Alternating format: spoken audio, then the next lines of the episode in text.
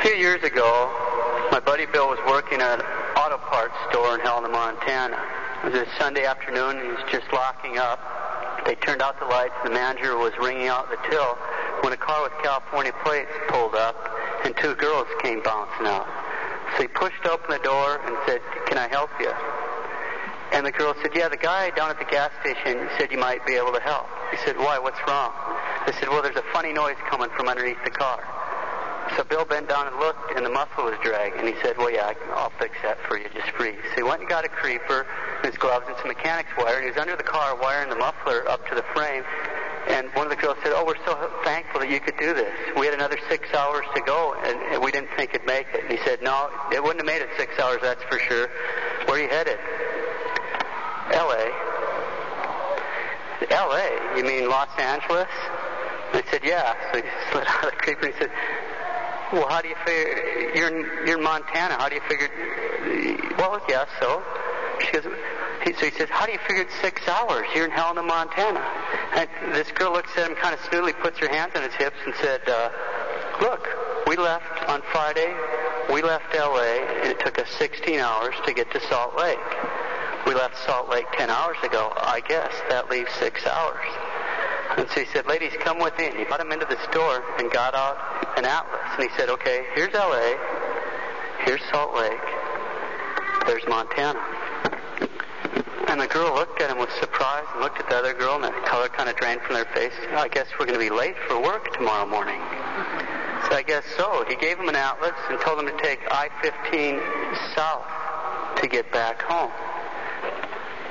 Now, what's the point? These two nice young women just assumed that the road they were on was going to take them to LA. They didn't where They didn't really know where they were going. They just assumed that I-15 north led to LA, but they never stopped checked. They never asked, never checked a map, evidently never gave it a thought.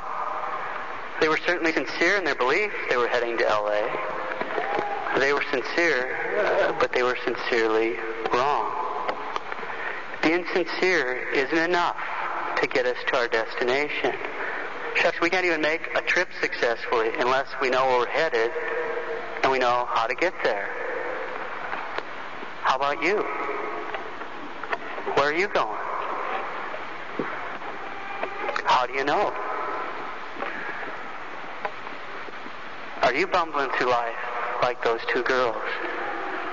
Where are you going? Finally, there's only two answers to that question, huh?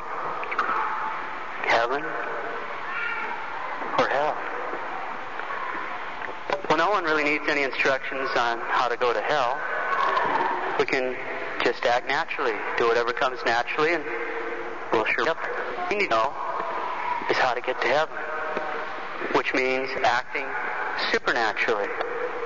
So we need supernatural guidance. We need directions for our trip so that we can get to our supernatural destination. And as it turns out, God has given us three special supernatural powers that are directly concerned with guiding us to heaven. They're the three theological virtues faith, hope, and charity. This virtue is faith. It's on the exam of the conscience for this month. Faith is a supernatural power. And it gives us the ability to believe what God says, whether we understand it or not, just because He said so, since He can neither deceive nor be deceived. And what is it that we believe by faith? Everything that God's revealed, every last bit, every speck, all the truths proposed for our belief by the Catholic Church. The virtue of faith is the foundation of all the supernatural virtues. Without faith as the foundation, we can't have the virtue of hope. And without the virtues of faith and hope, we can't have the virtue of charity. Faith tells us how to live so that we can get to heaven, and charity gives us the supernatural power to live in heaven. Faith tells us how to live to get to heaven, and charity gives us the supernatural power to live in heaven. So what do we believe by faith? Everything God has revealed. And why do we believe it? Because he can neither deceive nor be deceived.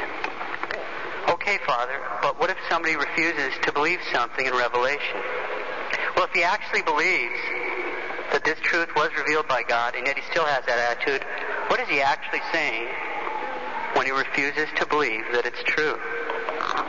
He's saying that God can deceive. He's saying that God's a liar. And in fact, he's saying that he's smarter than God. If a man willfully and deliberately denies one or more truths of the faith, that's heresy. And if he willfully and deliberately denies all the truths of the faith, that's apostasy. And those are both mortal sins.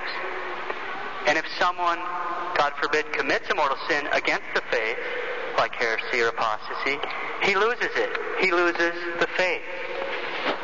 And since faith is a free gift of God that he gave to most of us when we were baptized, and we didn't do anything and we can do nothing to earn it, it's a free gift of God, then if someone is proud enough and stupid enough to throw it all away, God's under no obligation to give it back. That means if that man dies in that condition, he can't be saved. He can't be saved. Do we have to have the faith to be saved?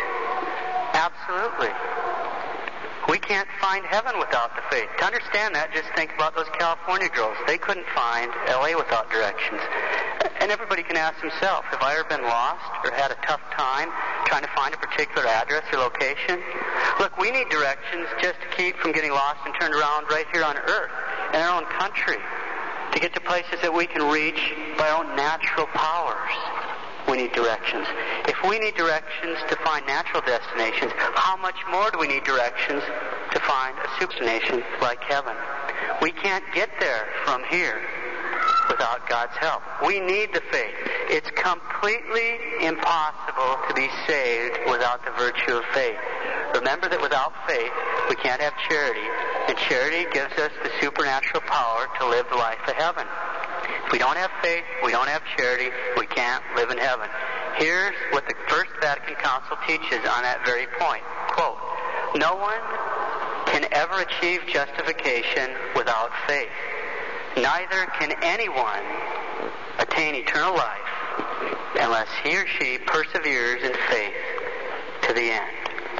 Close quote. The First Vatican Council. No one can attain eternal life unless he or she perseveres in the faith to the end. Okay, Father, so if we commit a mortal sin against faith, like willfully and deliberately refusing to believe something God has revealed, we lose the faith. What other sins might cause us to lose the faith? There's three ways we can get in trouble with our faith. All the dangers from the faith come from three different areas. Either from denying the faith, from carelessness in protecting or preserving our faith, or from deliberately entering into occasions of sin that may cause our faith to be destroyed. Here's just a short list of some of those type of sins. The type of sins that can cause us to lose the faith.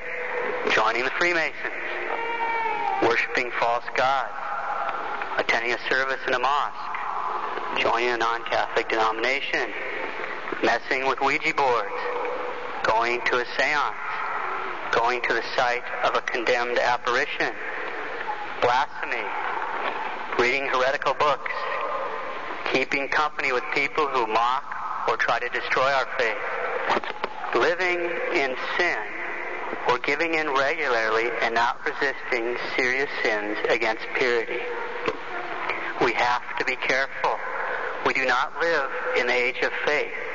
We live in an age of apostasy. We have to be careful. We have to avoid worldly or heretical movies, TV, radio, and literature. We shouldn't ever listen to heretical preachers, ever. I don't care where they're at, ever. Even if we have thoughts, ever, temptations against the faith, we have to pray and shift our mind to other topics. St. Alphonsus points out there are two types of sins and temptations that the only one who wins are the ones who flee. Those are temptations against holy purity and temptations against the faith. We have to flee anytime we're in a situation that endangers us in either of those t- uh, categories. Okay, so those are the sins. How can we strengthen our faith?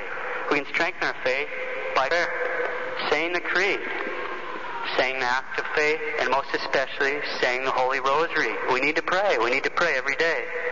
We need to fill our minds and imaginations with good images by reading good spiritual reading, the Holy Bible, Lives of Saints, or listening to good spiritual tapes. These will help inoculate us against all secularism and the worldly images that we're immersed in. We can increase our faith by good imagery. Remember that God increases our faith, faith every time we assist at Mass or receive the sacraments worthily. During Holy Mass, during the Creed, we can renew our act of faith. Tell God we believe everything He teaches because He said so. In the sacred host, we can say that beautiful prayer, My Lord and my God, and God will increase our faith when we say that. At the elevation of the precious blood, we can say, My God and my all, and God will increase our faith by saying that. We can make a good thanksgiving after our communion, begging for our faith to be preserved and those around us, and we can make communions specifically with intention to grow in faith. And confession is especially important. Why? Because sin clouds our judgment and confuses us. Sin always darkens the intellect. And the intellect is where the virtue of faith is rooted. The more sin we pile up, the more confusion and darkness we pile our intellect. The more likely we're going to have problems if we end up in a jackpot. We need to make frequent confessions. Okay, let's review. We can't even make a trip successfully unless we know where we're headed and how to get there. And being sincere isn't enough to get us to our destination. Faith gives us a supernatural light so that we can see where we're going and how to get there. It's a supernatural virtue that gives us the power to believe everything that God teaches simply because He says so on His authority, since He can neither deceive nor be deceived. It helps us keep our eye on the heavenly goal. Without the faith, we can't get to heaven. We can't forget that we're going to spend our lives, barring a miracle, in an age of apostasy, so we need to protect our faith by avoiding dangers from denying the faith, by not being careless about preserving or nurturing our faith, by being careful to avoid occasions of sin that might destroy the faith. We can increase our faith by prayer. We increase our faith especially by the rosary, spiritual reading, frequent confession, and frequent communions. Today, during the Creed, renew your act of faith. At the elevation of the sacred host, show your gratitude. Show your thanksgiving to God for giving you the holy faith. Thank God at the elevation of the sacred host and the precious blood. Thank Him for giving you the roadmap to eternal life, for giving you the wonderful gift of faith, the faith without which it is impossible to please God.